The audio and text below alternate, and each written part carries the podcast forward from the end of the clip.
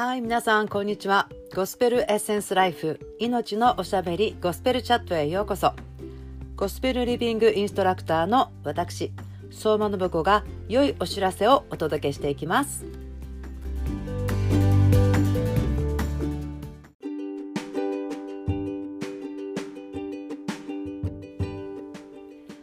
はい皆さんこんばんは。ゴスペルエッセンスライフの信子です。詩編34種まきの春。34 day チャレンジへようこそ。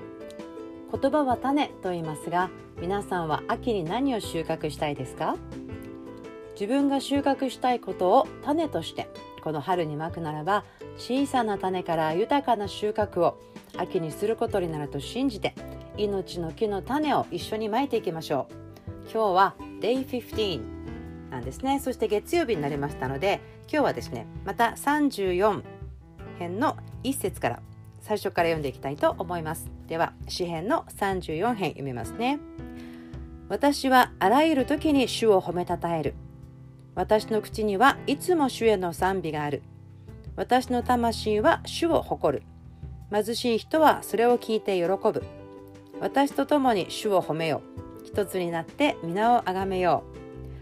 私が主を求めると主は答えすべての恐怖から私を救い出してくださった。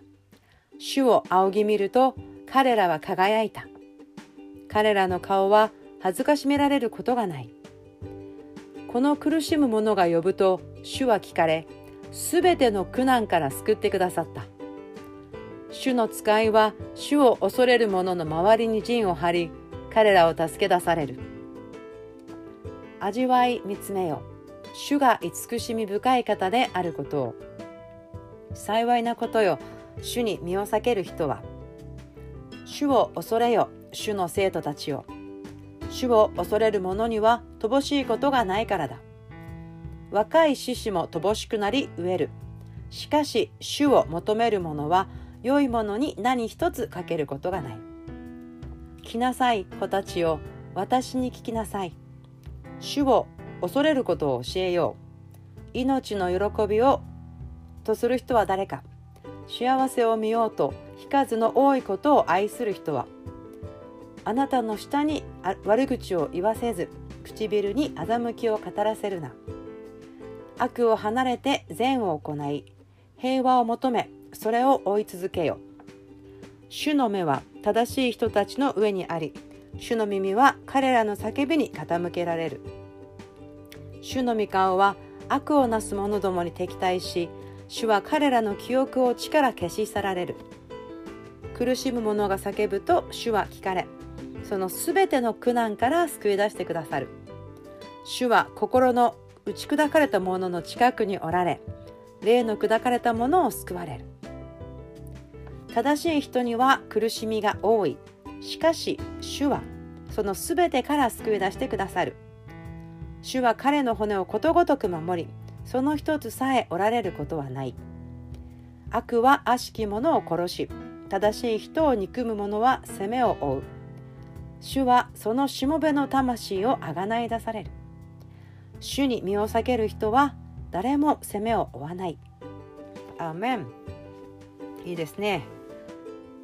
はい。今日で15日目なのでやっぱり毎日同じ箇所をですねこう地道に読んでいくというか味わっていくのはやっぱり変化がありますよね私もすごくですねあなんか結局私これは自分が一番祝福されてありがとうございますっていう感じなんですけれども私だけが一人で読んで祝福されるのではなくてこの語るということも私にとってはですね種まきであったり増加することなんですよね。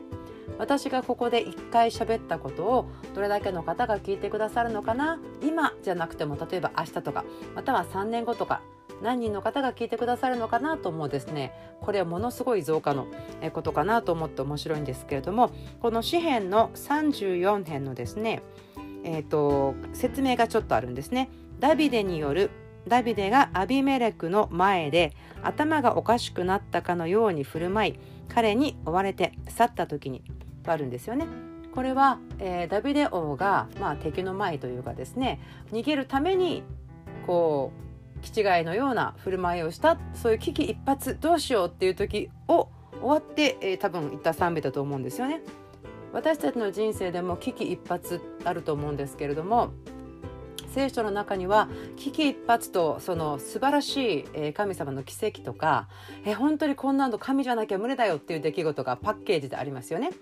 ですからですねまず今日の一つの種まきは私が危機一髪の時には奇跡もセットですというふうに言いましょう。心に手を当てて私が危機一髪の時には奇跡もワンセットです。ワンパッケージです。アメン。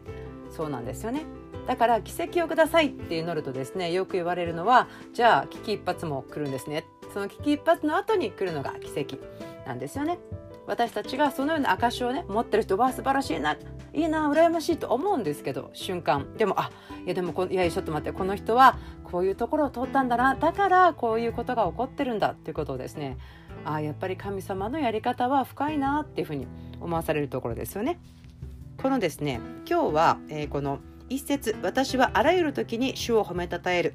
私の口にはいつも主への賛美があるというところなんですけどこれがですねちょうど今のえヘブル語読みまたはえ聖書のですねカレンダーがあるんですけどその辺りだとちょうど今出エジプト木を進んでいるエジプトをえイスラエルの民が脱出してえこう海を渡って約束の地に入っていくというですねプロセス中だと思うんですけれどもそこのところからちょっとこの賛美をいつもするっていうこととつながる面白いことがあると思ったので、え、分かち合いたいと思います。ですから出エジプト記の14章の、13節読んでみますね。それでモーセは民に言った恐れてはいけないしっかり立って今日あなた方のために行われる主の救いを見なさい。あなた方は今日見るエジプト人をもはや永久に見ることはできない。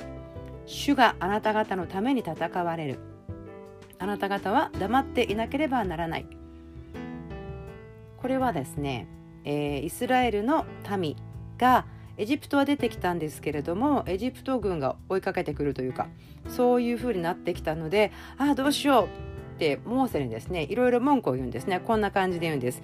エジプトには墓がないのであなたは私たちを連れてこの荒野で死なせるのですか。私たちをエジプトから連れ出したりして一体何ということを私たちにしてくれたのです。私がエジプトであなたに言ったことはこうではありませんでしたか。私たちのことは構わないで私たちをエジプトに使いさせてください事実エジプトに使える方がこの荒野で死ぬよりも私たちには良かったのですというふうにですね、まあ、文句を言うんですよね。私たちもちょっと似て似てますよね。あのすごく大変だったこととかまたはこの永遠の命を知らない時はそれがまあ永遠の束縛ということは分からなかったので好き勝手なことをしますよね。私も分からないので好き勝手なことをしてました。ですからそれなりの一瞬の楽しさってありますよね。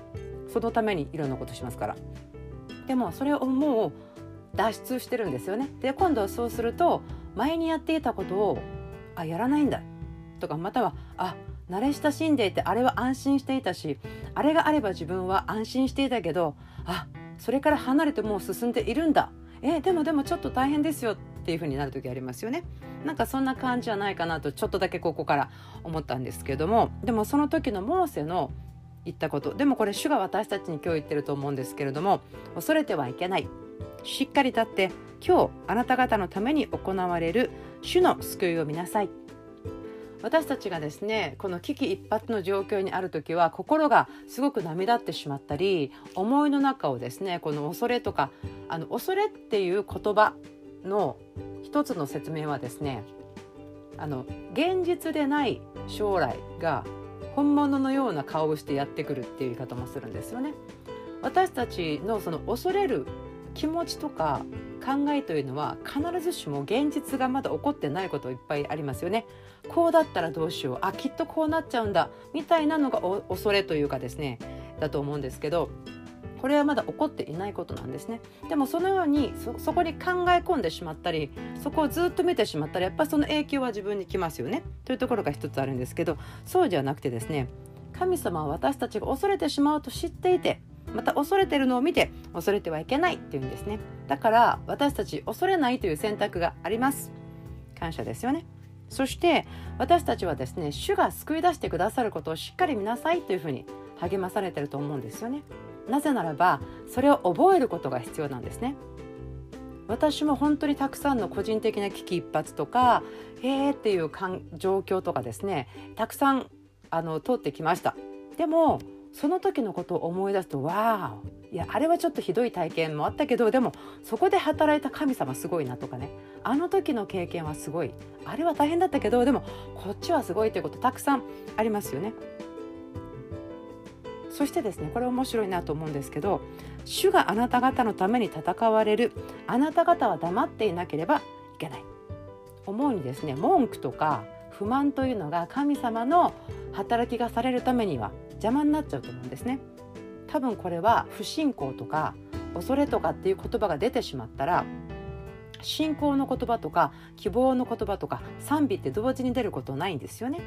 賛美というものが私たちの口から出た時にそれが主に捧げる、えー、唇の果実生贄ですから捧げたところに主の臨在が来るから安心するんですよね。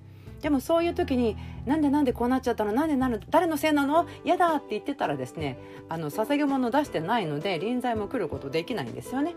反対になんかもっと嫌な感じがきますよね。でもそうではなくてですね主があなた方のために戦われる。あなた方は黙っていなければならない。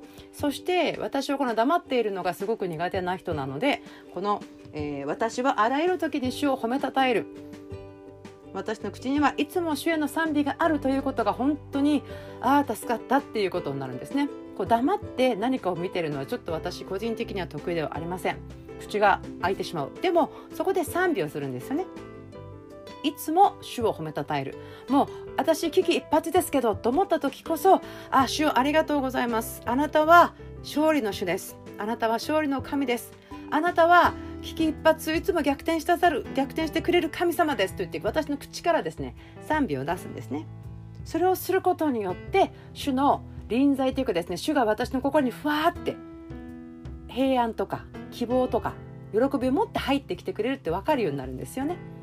賛美は生贄ですからそこにその差し出したものを取りに聖霊様の臨在来てくださるのでそれをすることがですね今日の種まきですよね。ですから、えー、ちょっと巻いてみましょうか。やっぱりですね自分の心とか口とかですね、えー、置きましょうか。手を置いてですね。私は主の救いを見ることができます。あなたの救いを見るために私は賛美をします。文句や不平心配を口から出さずに私は信仰によって選んで賛美をすることができるものです。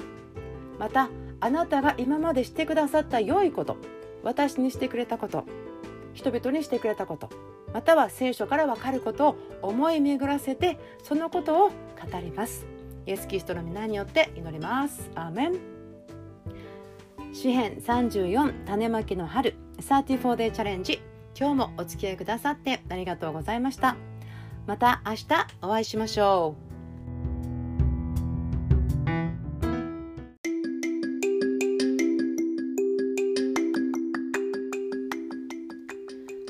ゴスペルエッセンスライフゴスペルチャット。今日もお付き合いくださってありがとうございました。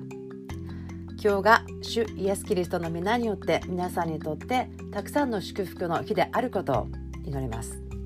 ではまた次のポッドキャストでお会いしましょう。